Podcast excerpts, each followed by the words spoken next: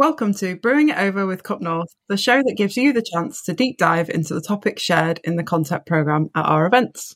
From social to consumer to sustainability issues, there's something for everyone. I'm Hannah Davis. And I'm Grace Talbot. And today we are joined by Will Kenney from 200 Degrees. Will has always loved and worked in hospitality, becoming a coffee obsessive in 2001 when joining the Coffee Police, training and managing coffee quality for some of the UK's best loved brands.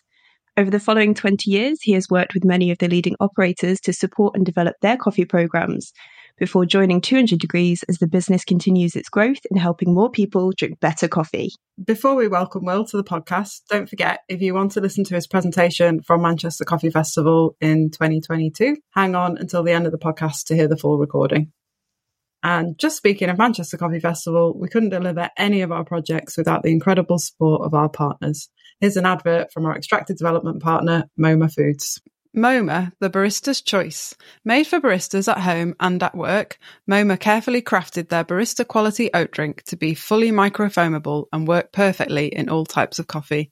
It took their oat obsessed in house scientist over 250 recipes to get it just right and it's now the barista's choice across the UK. Moma make their oat drinks in the UK using the highest quality British whole grain oats and would love to offer you 15% off at momafoods.co.uk with the code extracted15.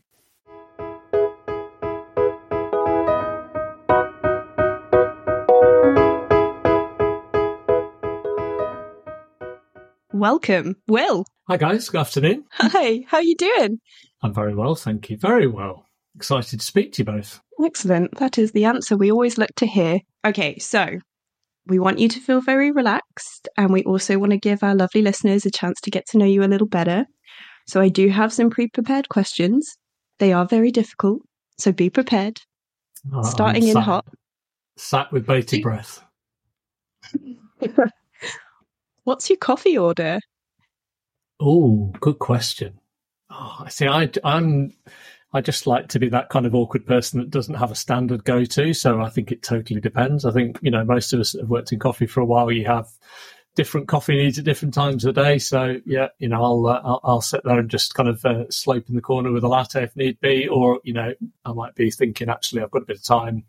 I want to, you know, brew this amazing single origin Kenyan that we've just sourced. So yeah, it totally depends. Okay. Where we're, where we're finding you today on the precipice of recording this fantastic podcast, what coffee would you be ordering if you were joining us in a coffee shop? Uh, probably something on whatever this, this shop had on batch brew, I would think. Nice. Batch brew. Wonderful. Okay. Yeah, it's always a strong choice. We will get our fantastic expert barista, Hannah, to go and pour you that batch brew. And uh, while we wait, can you tell me, in your dream cafe, when you're about to sip this batch brew, what music is playing? Oh, that's quite um again being a bit kind of eclectic and pernickety. You know, I think getting the the ambience in, in, in the in the in the in any kind of environment is like super important. For me, just nothing too intense, nothing too hectic. You know, just nice, good, solid background ambience. Um, you know, probably a playlist that my brother has pulled together because that's literally what he does for a living. He he designs playlists. So, I you know, I very rarely have to actually think about what music. I can just go to you know his Spotify list and uh, and get something that, that ticks the boxes. Amazing. The world we live in, where we have siblings whose professions it is to create playlists. I love it. I personally really like going into a coffee shop where there's like a favorite song of mine playing because I think I'm quite a needy person and it makes me feel seen and like I belong to something. So I'm always happy when there's like a bop that reflects me. And I'm like, oh, this place is for me. But you're obviously not as needy as I am. No, Okay, absolutely. So, last question What is your most memorable cafe experience? I'm going to slightly flip the question. So, not a cafe Okay. experience, but in terms of a coffee experience, I think for me, Mhm. um, I was lucky enough to to volunteer, um, and you know, anyone listening who's interested in coffee should definitely volunteer to support coffee events. Um, and it was in Gothenburg, and it was the first time I'd ever had a natural Kenyan at the Nordic Wow. Barista Cup. So it was super high grade. I'd like I'd literally I'd never tried anything like it. So in terms of you know those coffee epiphanies that we've all had at one time or another, that was that was definitely the moment when you just you, your eyes are open to the taste possibilities that are out there within the world of coffee. And you know, I was already sort of five or six years in at that point, but I think I, I, I knew from that stage there was always going to be so much more to learn. Yeah. You know, and that's the, that's the joy of coffee. That's why we're here today. I love it. Yeah, this is it. When you talk to people who have fallen in love with coffee, so many of us have that story where we we drank X for the first time. For me, it was a natural Ethiopian, and I still remember it. I was like, coffee can taste like this, and it opens that door, doesn't it? And it keeps you opening every door that you realize is behind that door. It's magical. Yeah, absolutely. We love it. And you, know, and you, and you think there's, there's, there's, there's, you know, there's probably three or four moments like that that you have every few years that just keeps that level Yeah. of interest as, you know, as the boundaries of what's possible and what you discover keep growing. Absolutely. There's no end to learning, is there? Very much so. Yeah, well, we would fully advocate for volunteering at events, obviously. Um, I actually volunteered at a World of Coffee in Vienna many moons ago, and that was, I had been in the coffee industry for a few years, but yeah, it was pretty memorable experience in terms of like marking me getting into specialty coffee. So yeah, Yeah, definitely. and also, you know, it's kind of it's that, that whole whole way of giving back and supporting the community and helping others that are, you know coming through and learning, uh, and just a great way to have an excuse to be there and connect to, to, to people you might not otherwise speak to. Yeah, Yeah. totally. Yeah. So um, if anyone wants to volunteer at our events, you know where to find us. so for our listeners who didn't catch the presentation at Manchester Coffee Festival last year, can you start by giving us a 60 second overview of your talk from the festival? Yeah, absolutely. I, I, it was um, sort of driven by uh, the process that we went through when we were reformulating our, our kind of our coffee program and our, and in particular our packaging. And it was really driven about trying to to get to the to the nub of understanding of how and why consumers choose coffee. And you know, bluntly, coffee is pretty intimidating if you don't have in, inherent knowledge of the product that you're buying. And so it was it was a beginner's guide to, to to buying coffee essentially. You know, there was nothing nothing overly complicated or, or, or jargony in there. It was just, you know, okay, I'm, I'm a, a, an average person at home. I know I like coffee. I go to a coffee shop. It's great. I want to start making coffee at home. I want to start buying better coffee. How on earth do I get to something where you, know, you're not in a situation where you're paying 10, 15, 20 pounds for a bag of coffee and, and it tastes awful because either you can't brew it properly or it's not what you expect it's going to be. And, you know, nobody wants that crushing disappointment of spending money on something that doesn't deliver what they'd hoped it would do. Yeah, there is something rewarding, even if you buy a coffee that you don't necessarily enjoy the kind of in the cup experience of. If you still understand that you brewed it in the right manner for you, you can you can kind of make that um, distinction that okay, this just isn't a coffee for me. It's not that like I've been I don't know missold a certain experience based on the information on the bag. In your in your talk, you spoke about like the paradox of choice. Can you kind of expand on that a little bit further for our listeners? Yeah, absolutely. So I won't even begin to start taking any claim for this, but there was a, a study that was uh, done, I think, back in the early 90s, and it used the example of um, getting consumers in a supermarket to choose and select jams. So, you know, the, the, there were two different routes they went down. One where they had a table with 24 different jams on it. And then the second comparative set was a, you know, a table with four jams on it. And to start off with, more consumers would stop by the bigger table because there's lots of eye catching things to look at. But actually, when it came down to making a buying decision, far, far few people made that choice to buy because they were effectively overwhelmed by the choice of do I want strawberry jam or do I want bramble jam or do I want seedless strawberry jam? And um, so the idea being and, and, the general sort of philosophy that was taken as a result of that study, and I'm doing that no justice whatsoever, was effectively, you know, consumers like to have choice or they think they need lots of choice, but actually it's it's far easier to make any kind of decision when you limit the menu, when you limit the, the mm. you know the selection. And I, am the classic, you know, I, I, have zero patience when I go to a, a restaurant and you get, you know, 15 pages of different options. Like, that's just too much. I literally want someone to give me three or four choices. I could just choose something. It's nice and easy. So that's the kind of the general theory about the paradox of choice that just too much is overwhelming. Yeah, I relate to this almost aggressively. There's a local cafe here where I live in Somerset and uh, they've got to know me now and they just, they make me brunch uh, because their menu is too much and I am incapable of choice. And that is one of my favorite kind of consumer experiences is when they just bring me delicious food. Half the time I don't even know what I'm eating, but I am living my best life.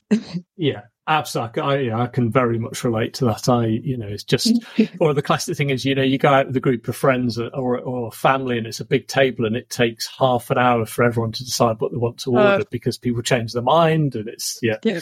Um, and then you get so, hungry, you know, and that's when you fall out. yeah, never good, never good. Or the, you know, another example that I used is, um, and you'll see this quite often if you if you go into any kind of big supermarket and you, you stand in front of the the coffee coffee selection, or or even down the wine aisle. The wine aisle's the best one because there's more people there and you'll see if you stand there, you can see the same people stood there for ten or fifteen minutes, picking stuff up, putting it down, and, and my my inclination is only about three percent of those people actually know what they're doing. The, the rest of us are just yep. going, oh, what's the difference between this one and this one? And I like that label better than this one. You know, it's uh, yeah, I like that it, label. I think is probably heavily featured in that decision making. Uh, yeah, totally. Um, and so we we just tried to use a lot of that experience and, and, and a lot of the, the research we did with our consumers to, to go, well, how do we, you know, it's not about how fancy or complicated we want to make the labels and the, and the, and the journey just because we know what we're talking about. It has to be accessible so that people can get to understanding, learning, loving specialty coffee. Yeah, that's really great. And people should definitely hang on for your talk at the end of this um, podcast because it's full of useful information to help you as a consumer navigate the world of, of buying specialty coffee, which can be a bit of a minefield at times. At the start yep. of your talk, you mentioned that you should know what brewing method you plan to use before buying the coffee. Like that's one of the three things I think you mentioned that you should kind of go into the coffee shop with. But I just wondered what kind of coffee would you recommend for like a moka pot as opposed to a V60 or espresso? Yeah, absolutely. So one of the things, you know, kind of Grace, you were saying earlier on about, you know, trying to actually make sure that the coffee that you buy meets your expectations. And, you know, coffee is that wonderful, you know, kind of commodity product that it's not like opening a can of drink or a bottle of wine where, you know, 99% of how that, that, that product is going to taste has been controlled by the person who's produced or manufactured it you know, coffee, it's almost the flip side. You know, so much of it is down to what we do as consumers when we're brewing the coffee. So, using the examples of a you know a moka pot where you've got less nuance and control over the brewing method, it's quite aggressive in terms of the way the heat's applied to the coffee, versus a V60 where you've you've got much more interaction and manual manipulation of what you what you want you know, at that point, you might say, well, actually, you know, a moka pot, you want something that's a bit heavier, a bit darker, roasted potentially. It's you, you don't want to go for a super light, delicate floral coffee where actually that brewing process of the moka pot is, is going to diminish a lot of the characteristics that you inherently want that made you choose that coffee in the first place. Yeah, I think um, it's it's an interesting point of view on it, isn't it? Because a lot of us, uh, particularly at the festival, um, kind of inhabit the specialty world already. So I think we forget or take for granted sometimes how much implicit knowledge we have. So when we're looking at these kind of product descriptions, uh, we're bringing a certain amount of knowledge already. The kind of big part of your talk that I resonated with was the accessibility point of view is kind of bringing this more niche world into an environment where, say, I always use my poor mother as an example, but where she would feel comfortable kind of interacting with a product. Uh, you referenced, you know, people don't always feel super confident with Spanish words. My mum is definitely the type who would butcher the pronunciation and then feel terrible. So just avoid the whole element. Uh, can you tell us a bit about your bags and the information you put on them and, and why you've deemed that essential over other elements? Yeah, definitely. We wanted to try and almost give the consumer a decision making tree to follow or a, or a process to follow so they get different different uh, angles to be able to have accessibility into the range. So, you know, previously we we used kraft bags for all of our coffees, didn't matter what they were. So it's quite overwhelming when you look at maybe five or six different products and, and there's no immediate visual cues to make you understand what's the difference between the first one and the sixth one. So we initially split it down into having black bags for our house core products. You know, our guest coffees then went into white bags and they say in big letters on the front house beans and guest beans. So if it's that, oh, actually, I really just, I loved that cappuccino I just had. I'd like to buy some of that coffee. You know, that's really, really easy. If you're, you know, then wanting to go down the guest route, the next level of sort of categorization we did was to try and have color coding at a very, very simple level. So we've got coffees from the Americas, a one color, African coffees are another, and then you know sort of Asian coffees are a third color scheme. Again, go back to the wine analogy. You know, people remember labels. You might not remember that it was a natural process Sidamo that you had last time. But you know, if you're getting into the world of coffee, you might remember that you bought a label. It was a pink label, and so you go, okay, well that's that's at least a bit of a starting point. You've helped narrow down and take some of that choice to get you to a point where you, you feel a bit more kind of comfortable with what you're what you're choosing.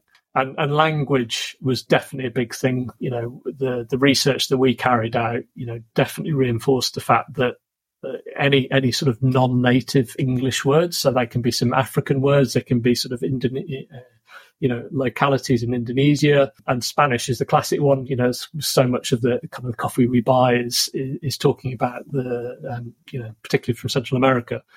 And if people can't pronounce the name, they don't know how to say the name of the farmer or the region where it's come from, you know, it's far more difficult for to then have a conversation with the barista and say, Hey, can you tell me a little bit more about this? Or to reach, you know, point behind them and say, Oh, can I have a bag of, you know, whatever it may be. So it, it's, it, it's it's having those layers of accessibility so people can tr- feel confident to pick up a bag of coffee mm. and you know have a, a, a, bit of a stab as to what they should expect from it. Bringing in, uh, admittedly, it's been a little while since I've been a barista, but a barista perspective on this as well. Um, much to my shame, there were a lot of times where we had uh, guest roasteries kind of featured, and I wanted to have that conversation with people about it, but I, as the barista, felt uncomfortable knowing that I wouldn't get the pronunciation correct. So it works both ways. It's not just the consumer in this transaction, particularly if you're, as you do in your talk, advocating for people to go into their local coffee shops and chat to the baristas,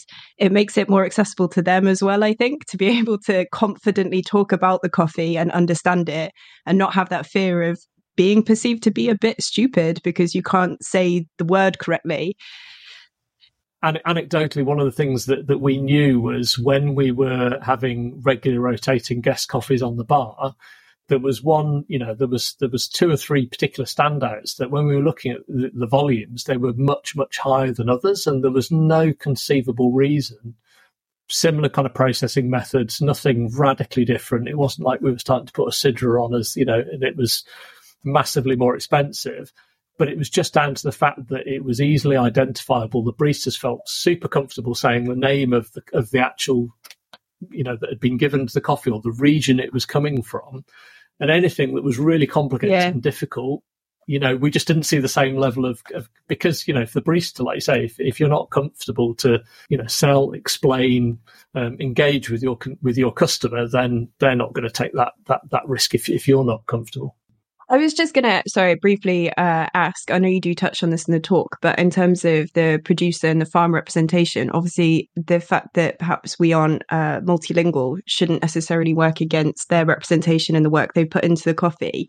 If people mm-hmm. want to know that, if they want to go a bit deeper in terms of the information about the coffee they're buying, is that information available to them? on your yes bags? absolutely and again it's just at what point you introduce the consumer to that level of detail so, you know, uh, once mm-hmm. they've got to the point where hopefully they've picked up the bag, they feel comfortable, you know, even just getting people to that point of turning the bag over and feeling, you know, com- confident to get into the, to that next level. So all of our, all of our coffees have a QR code on the back because that's the, the easiest way to make sure you can share lots of details. So the hyperlink takes you to the um, to the website where it'll give you details, pictures, all of that level of you know kind of story and background that lots of us want that you can't possibly fit into a label on the back of a bag. So, um, you know, if there's if there's a few a few good things that came out of the pandemic, the fact that everyone now knows how to use a QR code has definitely helped because it just allows it, yeah. allows you to tell tell those stories in so much more detail than you know previously you never ever would have been able to on the on the back of a, a coffee bag.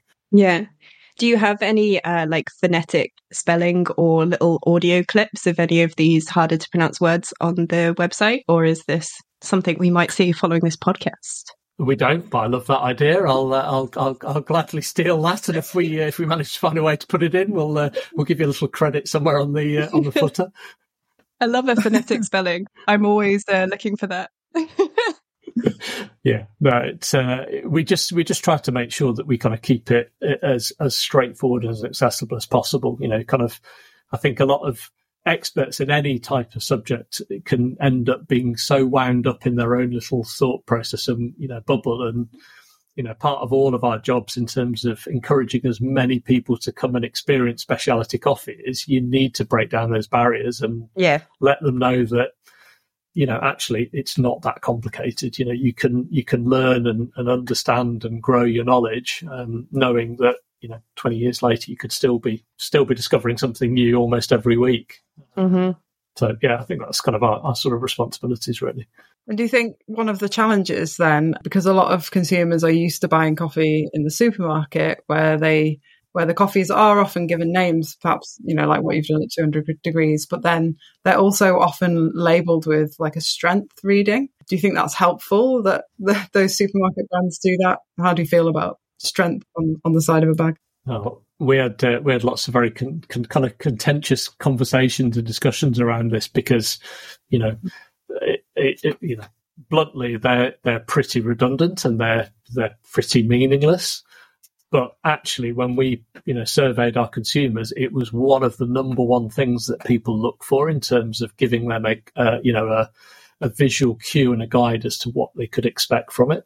It's not something that you can be absolutely held over a barrel to because it's it's it's all it, it, it's a you know an abject ch- chart and, and scale that we've created, but there is just that those people who go, I want something that's going to be darker, heavier, quote unquote stronger than something else. And also it just helps manage expectations. So if you've got a Brazil blend, our house blend, which you know is primarily brewed as espressos that you know, people drink in the in the, in the shops versus you know very very delicate light and fruity guest coffee, you need to have some way of showing people they're not the same thing. And if you expect the mm-hmm. same thing, you know, either way, you're going to end up being disappointed.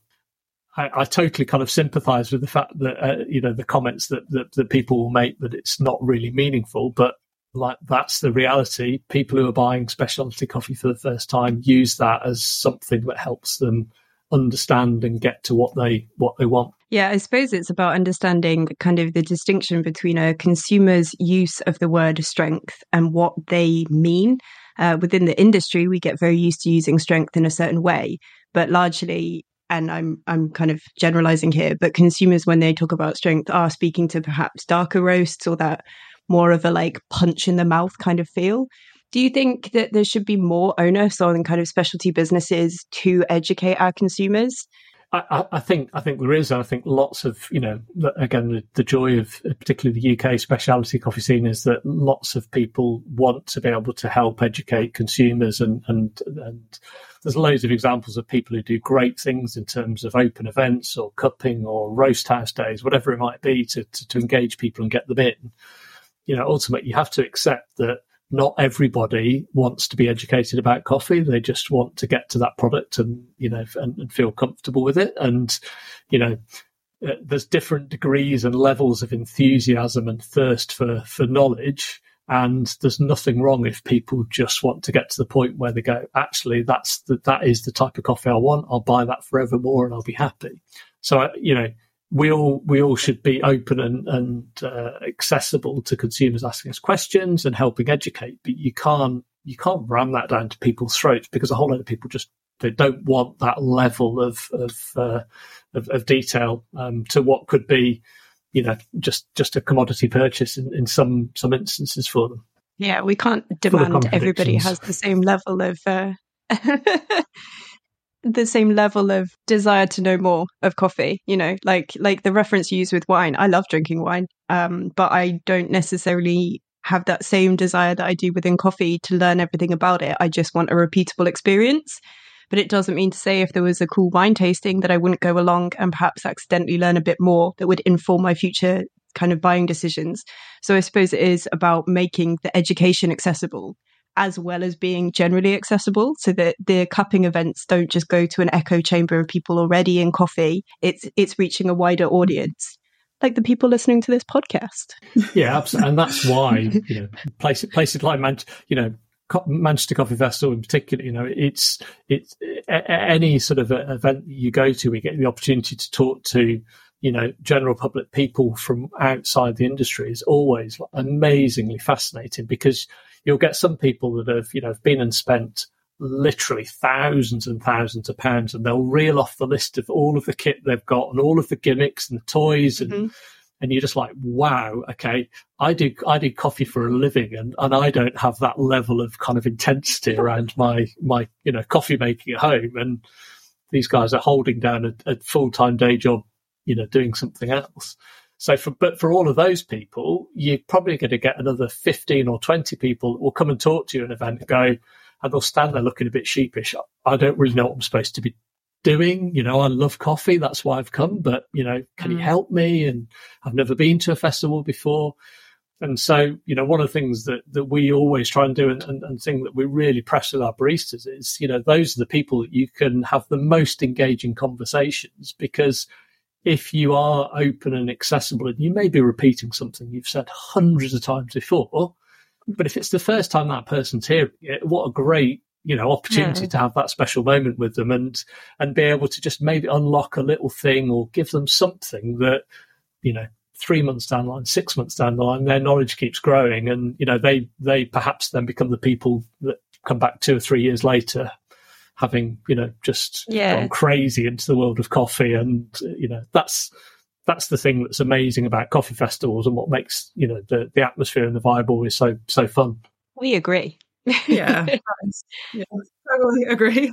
That is uh, one of the true joys of the coffee festival is just seeing those people at the very start of their specialty coffee journey, the excitement that they feel around the kind of world of discovery ahead of them. And I, I, think one of the confusing things that we do as an industry for those people who are like at the very beginning of their journey is we put roast dates on our coffee bags because, you know, coffee is a volatile ingredient. It changes over time, but everyone puts different or mm-hmm. guidelines, I suppose, for like when you should drink your coffee by. I feel like maybe it would be nice to see some standardization to, to the way that roasters label their coffee. Do you think that would be helpful, Will? It would be incredibly helpful. I don't think it'll ever happen, but I think it would be helpful. And, you know, kind of it, again, using different kind of food analogies. So when you say to someone, freshly baked mm-hmm. bread tastes better than older bread, everyone gets it because it is literally it's a linear diminishing return. It's never quite as good as that moment it comes straight out of the oven.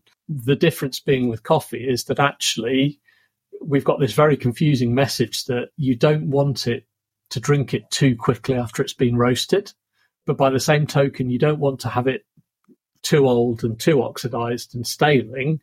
And identifying when that sweet spot is is really difficult because it can depend on the coffee, it can depend on the roast profile. It can, you know, we we uh, we ch- we changed from a, a, a, very traditional drum roaster to a Loring a couple of years ago. We've actually found that you now need to rest the coffee longer than we did previously. So wow. all of that is quite confusing. So then like, how on earth do you have a standardized thing which says yes, buy freshly roasted coffee, but actually keep it in a cupboard for ten days so it rests and you know, actually maybe this particular coffee, you know, is, is best 15 days off roast or 20 days off roast.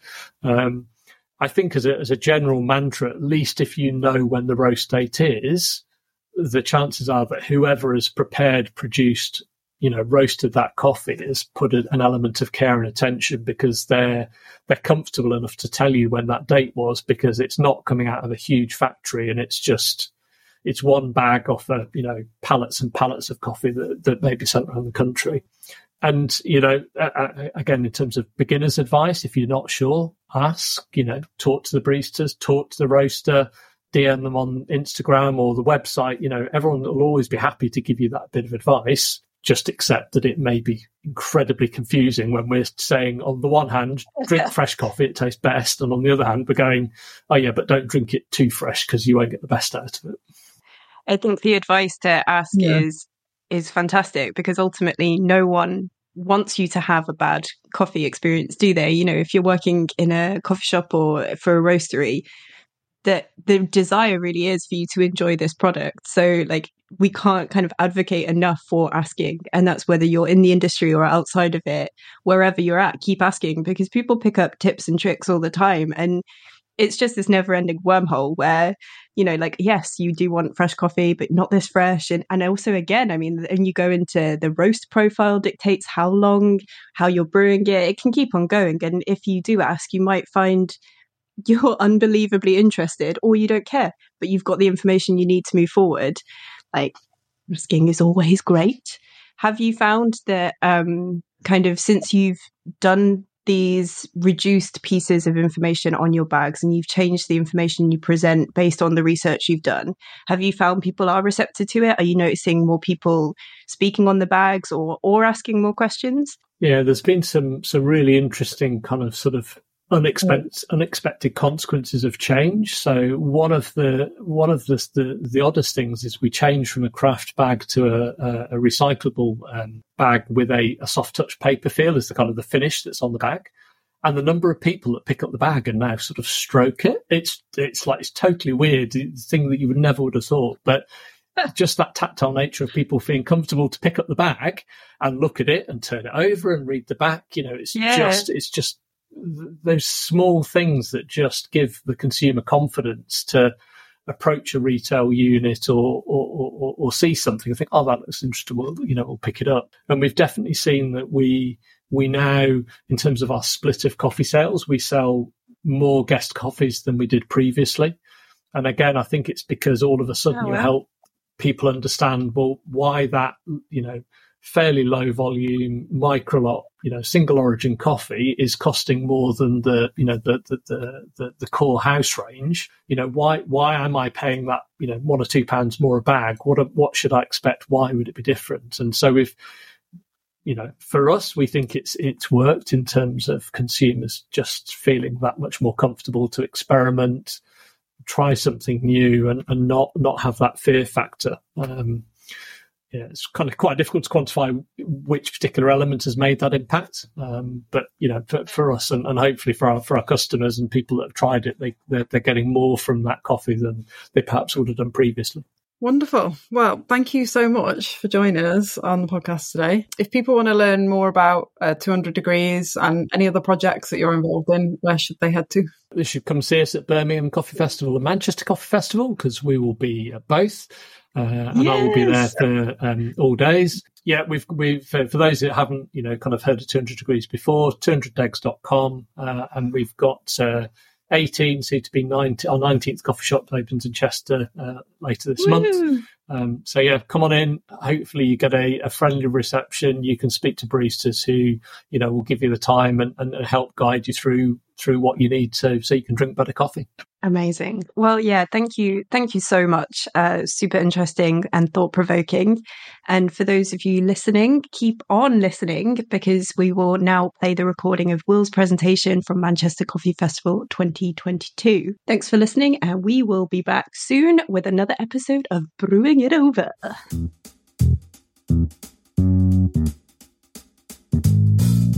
So, why are you here? Who's who's been in that situation where you panic buy coffee? You go into the supermarket and you stand there, and I do this with wine, and you look and you go, right, I know I need some coffee. What the what on earth am I going to buy? Where do I start? How am I going to find something that I really like and that's going to uh, going to you know meet what I need? Or it could be worse. You panic buy and you don't buy coffee because you feel the pressure to make a decision, and then you go, oh, it's just all way too stressful, and I'm going to leave.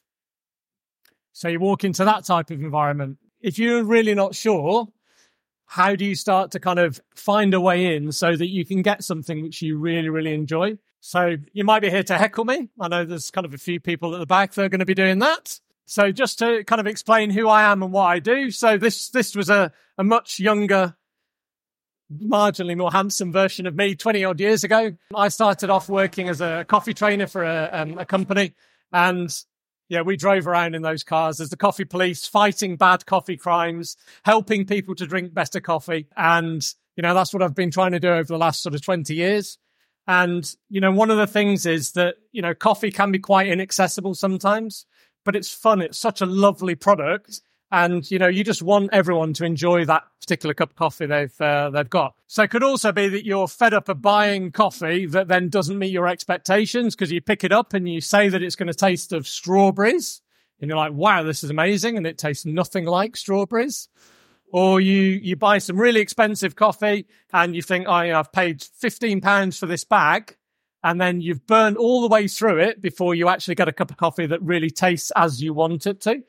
It's just that's not cool. We don't want to do that. It's a waste of money. So what we've got here is the background shot to the McDonald's advert. I don't know how many people who remember having seen the McDonald's advert. And essentially what it did was show lots of people going into specialty coffee shops and being absolutely bamboozled by the terminology, by the type of cups that were being served, by the way the barista spoke to them, you know, whether they got a smile, whether they didn't. Mm-hmm. And it was kind of quite polarizing when it launched in terms of some people taking a massive affront to it and thinking it was denigrating specialty coffee and how dare they poke fun at us. Like I was firmly on the other side of the fence that, you know, if that's how your, your guests or your customers perceive the interaction they have with you, that's not helpful. So, jam clearly got nothing to do with coffee, but bear with me. So there was a, an experiment that took place in the in the mid '90s, and it, it was kind of termed the paradox of choice. And the fact that is, when you give people more choice, they're less able to make a decision. So what they did was they went into a supermarket and they had a little store with six jars of, of jam, and they got about 40% of people to come and try them. And of those people, um, just over half actually bought something. They then did the same experiment and they gave people 24 jars of jam. More people tried it, but less people bought because they couldn't decide what they actually wanted. So that's the kind of the idea in terms of try to keep things simple, find what you like, find a way in, and then go from there. So the reason this kind of came about is we wanted to change our packaging, um, and we were talking to our guests that come into our coffee shops, and the type of feedback that we were getting was, do you add flavour to coffee beans? It says caramel on the front. Has it got caramel in it? You know, obviously it is possible that you can do that. You know, we had a lot of people that we spoke to thought that a blend meant it had other things added other than coffee.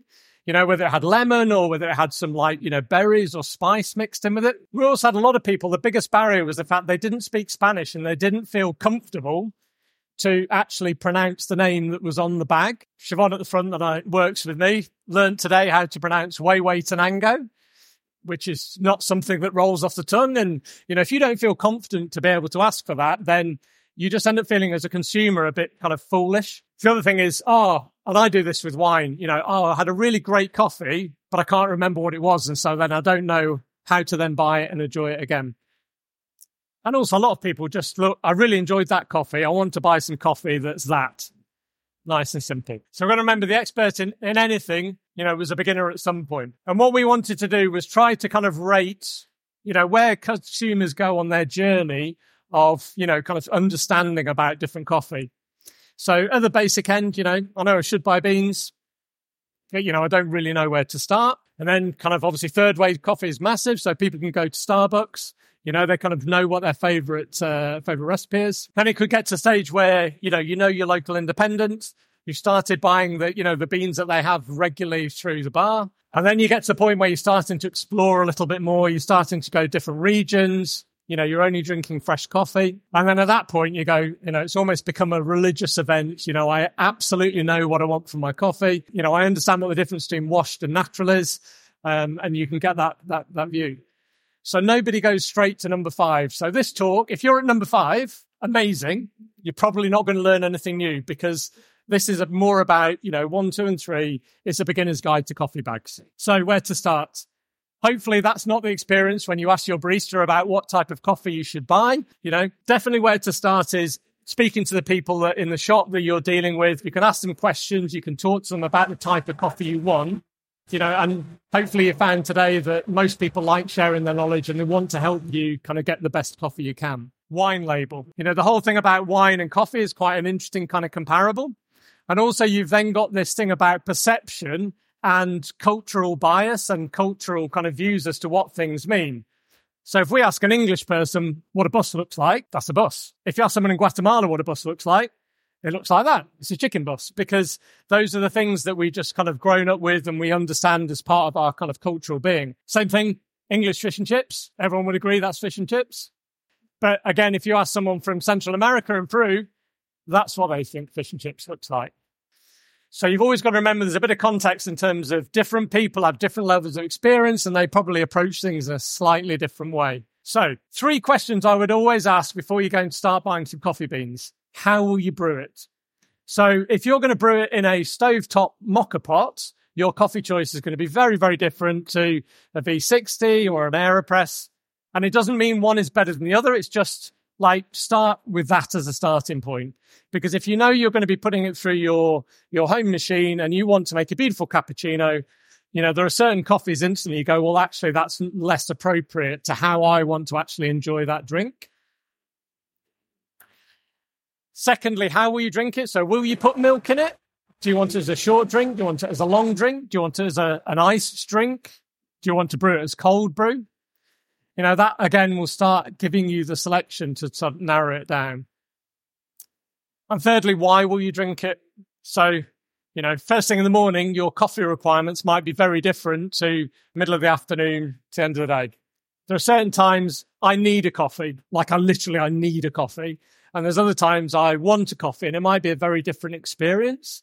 I might set a little bit more time aside for it. I might have more time to grind it, brew it, and you know, sort of enjoy that whole thing. Whereas first thing in the morning, I'm thinking I need to get on the M1. I need a coffee to get me through that journey, and that will influence how I then decide which coffee I want. We've got lots of different examples of coffee bags that we're going to bring up, and we're going to start kind of working our way through some of the messages that you have on those bags. How do you then start to get to the coffee that you really want? So the first thing you'll see is, you know, a blend or a single origin. So the one on the left, Modern Standard Momentum Espresso, is a blended coffee. It's it's their core house espresso range. It's consistent. You can go and buy that, you know, month in, month out, and it will taste the same. Predictable, easy, and blends are always a good starting point because you can buy it consistently. You can learn how what you do in terms of how you brew it impacts on how you actually then get flavor out of it. And then we've got, you know, a single origin here. So beautiful one from North Star, who are just over there. So this has come from Rwanda. So we know that's going to have more probably singularity of flavor profile. It's probably not something they're going to have month in, month out because it's fresh crop, it will change. From and so really those are the starting points. So if you're a really, really newbie, I would always start with a blend, get with a blend that you're really comfortable with, learn how to get the best out of it before you get super excited about going buying some like mega expensive coffee, getting it home, and then wondering why it tastes disastrous because you just haven't brewed it in the right way. So if we look at, you know, kind of blends and what they might be, they also might be that mix of Arabica and Robusta. So I'm sure all of you have heard the difference between them. One is not better than the other. They just do different things. Robusta, you know, gets a bit of a bad rap, but actually, if you're drinking an espresso and you want that blend to be really consistent, really easy to dial in and really easy to make coffees with, and you're also going to whack a whole load of milk in it because you like a latte or a cappuccino, there's a place for having Robusta in there. Arabica tends to be more delicate, less caffeine, you know, grows at higher altitude. It's going to be more expensive. So obviously you've got that premium there in terms of price. But again, what's most appropriate for how you're going to be drinking it? So if we look at origin, you can see this one is uh, is one that's come from uh, from Panama. So they've helpfully put a little map on the front of it, you know, and we're co- coffee growing in this romantic vision. And again, very much like wine, the terroir of the country, the soil, the type of plant that is, all of that stuff is going to have an impact. So you can see here is kind of pretty high altitude you know, it's, it's probably going to be somewhere in the Highlands. It's not, you know, mass farmed commercial coffee um, that can be stripped and, you know, picked by machines. All of this is going to be handpicked just by the nature of the, in the environment. You know, so we've grown our lovely, beautiful, ripe red cherries.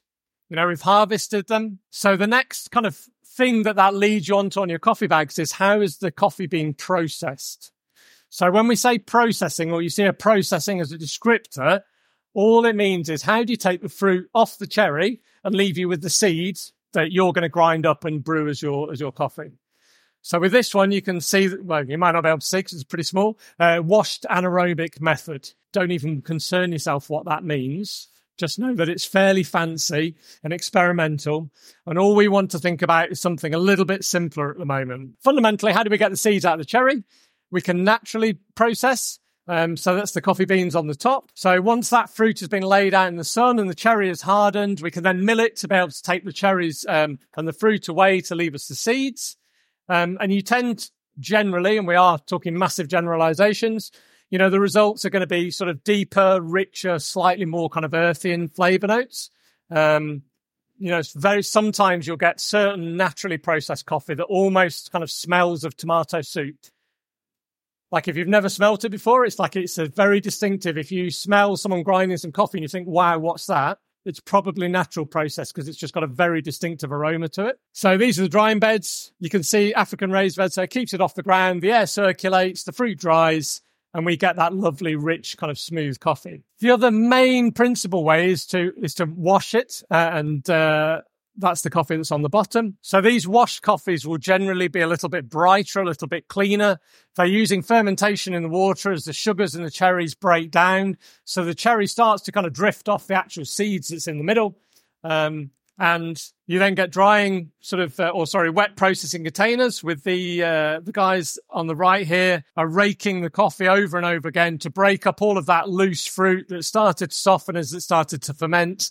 Um, and then from that, we should get a broadly a cleaner, slightly sweeter tasting cup of coffee. So we've got our cherries. We've now got our green coffee. So the next thing that's going to start having an impact and is something for you guys to look out when you're picking coffee up the supermarket shelf is the roast level.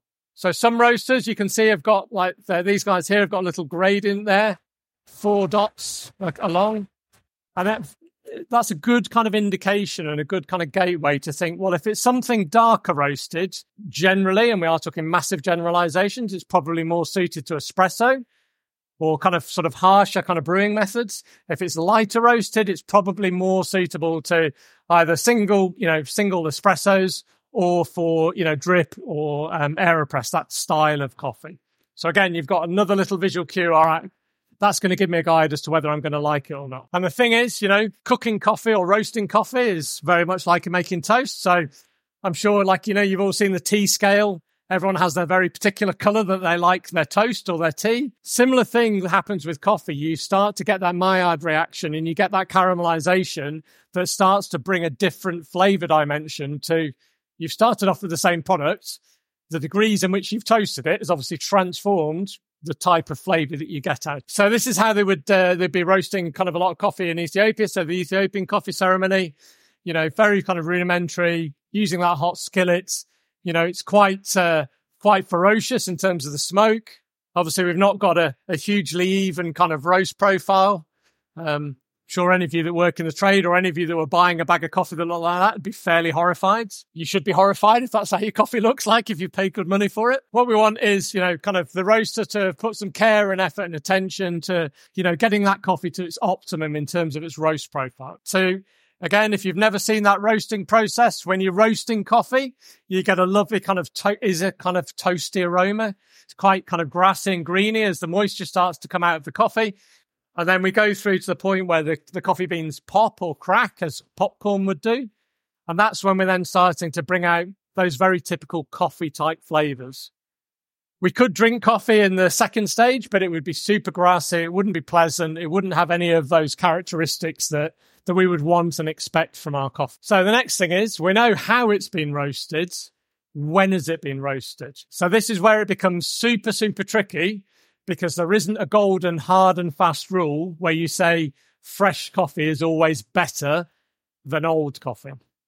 And the reason being is when you very, very first freshly roast coffee, it releases lots of CO2. So when you pick up your coffee bags, you'll also see there's a little white plastic valve on the front of them. So, you know, affectionately, you know, kind of termed as the smell hole by some people because they think it's a marketing gimmick. So you can smell the coffee coming out. Yes, it is. It's good for that, but also it allows the gas to escape out. So if we try and make coffee with coffee that's literally just off roast, it's too volatile. It's too inconsistent. You'll just end up, if you bring it through your espresso machine, you'll get a whole kind of cup full of crema and it'll just be really unsatisfying, gaseous, and it'll be bitter because CO2 is bitter. But it's useful to know when the coffee's been roasted because then that knows how long it's been sat there. It's also useful because it's a quality indication to know that the roaster, whoever they may be, really cares about that coffee. And it's not a product that's gone onto the supermarket shelf where, like I'm sure you do the same thing, you need something with the best before date, you reach the back and you take the freshest coffee. Supermarkets hate us doing that. We all do it. The supermarkets hate us. So a lot of these products, you know, they'll have an 18 month shelf life because coffee doesn't go bad. And, you know, all that happens is you're getting a, a reducing kind of, um, you know, impact in terms of that coffee. So as a broad rule, try and get coffee within six weeks of roast. Some coffee is better in the first week. Some coffee might be better in the second or third, but we're keeping it super simple. So let's go for the six weeks as a nice, easy kind of benchmark. And then we go into tasting notes. So there we go. Beautiful kind of strawberry, brown sugar rum. And you go, wow, that sounds amazing. But actually, how do you start to get those flavors out? And, you know, where do those tasting notes come from in terms of a descriptor? And this comes from this thing, which is the flavor wheel, which I know loads of you have seen. And all we're then doing is we're starting at that main characteristic. So it might be fruity. And then we're identifying, you know, is it citrus fruits? Is it berry? You know, you then start to expand out, you know, well, actually, what type of citrus fruit is it? Is it grapefruit? Is it lemon? You know, all of those things will start to help kind of inform how that actual coffee is going to taste. And the next thing we've then got is the varietal. So this is a washed Caturra. So we know washed is the processing method because we've just covered that. And coffee cherries are very much like apples. So apples will taste very, very different depending on what their variety is. There are millions of different varieties of apples. There are loads of different varieties of coffees. You know, and at the point where you're starting to know the difference between a pink bourbon and a Caturra or a Catuai, like you are, you don't need to be in in this room. Like you're clearly you need to be out there drinking some coffee. So these are examples of some of the kind of key varietals. So yellow bourbon, bourbon, very popular from Brazil. And then you get some slightly more interesting ones like Alphante, obviously because it's elephant sized in comparison to the others. Um, and you also get some of those newer ones that are coming through that, you know, people are doing hybrids or they're kind of creating new and exciting types of coffee. So what did we learn when we went through the process as, you know, kind of redesigning our bags? We tried to strip everything back and try and keep it super simple. So house beans, consistent, it's a blend, it's easy, you know, straightforward. We decided to put a roasting scale on it actually doesn't really mean anything, but it's it's helpful in terms of giving the average consumer that way in to be able to understand the coffee they're buying. We've not put any Spanish on it, and we've not put any varietal on it. We've not put any processing methods on it. We've given you a nice description. So our signature espresso blend, the heart of which comes from Brazilian highlands, as served in our coffee shops. Super simple, nothing nothing complicated, nothing intimidating. What we also then did on the back is we've got the QR code so that if you do want to know the farm it came from and you want to know the processing method, you can go and get all of that information because like as you go through your journey, you want to know that. But hopefully that makes it easy so you feel comfortable to pick it up, read it and go, I kind of know what I'm going to get here. I'm not going to be too freaked out by expecting it to be like, you know, funky pineapple or whatever it is in terms of the uh, the flavor. So think of it, you know, we thought of it as like the dairy milk. You know, there's not many people who don't like dairy milk. Like if we had some, if I'd have been productive enough to give them some samples, I'm sure everyone would eat dairy milk. We also like single origin dark chocolate. You know, similar analogies, but actually, you know, the times when you're you just need a bit of a chocolate fix, what you would go for may change and one is not better than the other because it's about what you want. You're eating it. Nobody should be telling you whether your chocolate is better or worse than anybody else's. And so for our guest beans, we wanted to make it really clear that they're a guest. They're only visiting. They're not going to be around forever.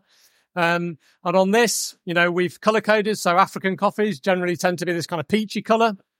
You know, we've given very, very clear tasting notes because at that point you're starting to go down the journey of I want something a little bit different, a little bit more nuanced. And again, we've kept the roast scale on there. That's lighter roasts, you know, so actually it's going to be a little bit more delicate. It's not going to be quite as robust as some of those other coffees might. So question, what's the best coffee to buy? There's no answer to that. Now you might choose that you like pretty bags and these are beautiful bags, you know, and you might go, I'm going to feel happy and I'm going to get value from that because, you know, they're all beautiful works of art. You might decide that you want to go for you know, award winning coffee. So, you know, Darkwoods just out here, amazing coffees, win great taste awards, or you've got Grumpy Mule have got some great taste awards there as well. You might like unusual coffee.